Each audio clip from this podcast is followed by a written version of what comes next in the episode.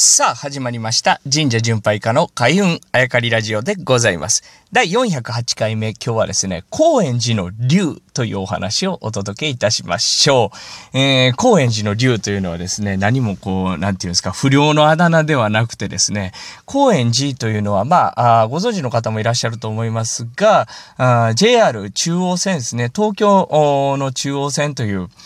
えー、路線がありまして、その一つにですね、高円寺という駅がございます。で、まあ、住所も高円寺という風になっておりまして、えー、何を隠そうですね、えー、神社巡拝家佐々木優太はですね、19、20歳の時に上京して、えー、ずっと何回か引っ越しをしてもですね、高円寺という住所に住み続けた、あというのがありまして、とても馴染みの深い、え、場所なんでございます。で、駅の周りはですね、特にこう、なんて言うんですか、あお寺があってというわけではなくて、むしろこう神社があったりとかしてね。で、有名なのはそこに、えー、気象神社という、境内に気象神社というお社を持つですね、えー、神社がありましたりとか、あそういう風になってるんですけれども、今日紹介するのはそっちの神社じゃなくてですね、実はこの高円寺という駅、そして地名なだけありまして、高円寺というお寺がちゃんとあるんですね。で、さっき言ったように、駅の周りではないんですけど、ほんの少し離れたところにありまして、で、しかも駅が、えー、線路の方に向いているわけじゃないんですよね。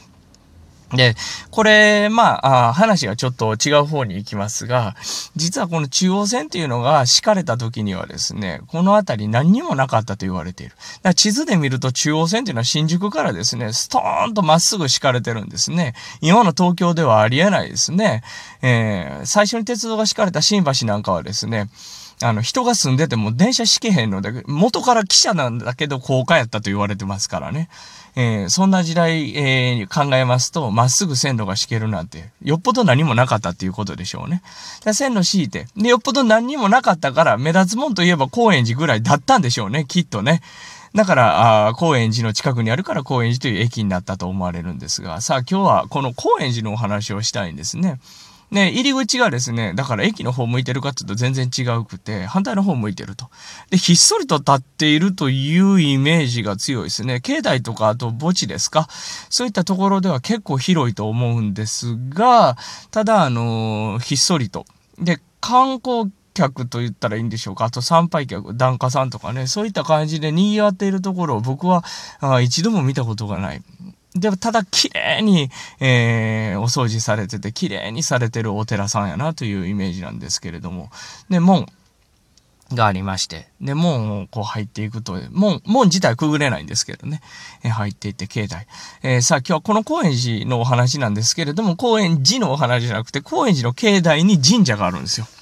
言った通り、あの、この番組でも何回も言ってる通りですね、神社とお寺っていうのは150年ぐらいまで一緒やって、で、両方が管理し合うような、あまあ、システムというかね、そんな中で成り立ってたんです。しかしまあ、150年前に神社とお寺、綺麗にどっちか分かれてくださいねというお触れが出てからですね、大体綺麗に分かれて、そうでないところもあったんですけれどもね、この高円寺というのは、まあ、そうでないかったところに近いんじゃないかな。で、お寺としてはずっと存続してるんですけれども、境内に神社があるんですね。でもちっちゃいお社ですけどね。高円寺の本堂がありまして、え向かって、えー、本堂向かって少し左に行く。えー、参道は愚かですね、その、門の外からですね、その、お、社を確認することはできないんですけど、まあ中に入って参拝しないとわからないところに。で、このお社、実は鳥居に竜が掘られているんですね。すごくすごく小さなお社。そして鳥も割とこじんまりとしたちっちゃな鳥なんですけれども、はっきりと目に見える状態、そして触ってわかる状態で竜が掘られております。え、以前お話ししたですね、まばし稲荷神社、えー、鳥居に上り竜、下り竜がというお話をさせていただきましたが、実はまあ同じこう、大川沿いなんです。今となっては、あ高円寺大都会です。大都会というか町としてね、えー、かなり栄えてますからね、えー、川、道というのは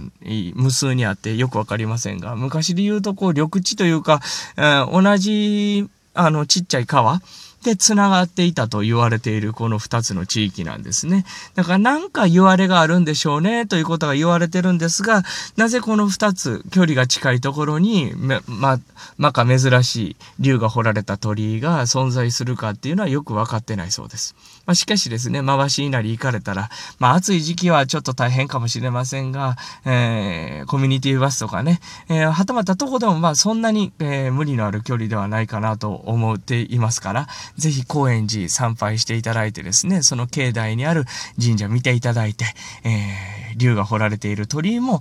見ていただければなと思いまして、今日は高円寺の竜を紹介差し上げました。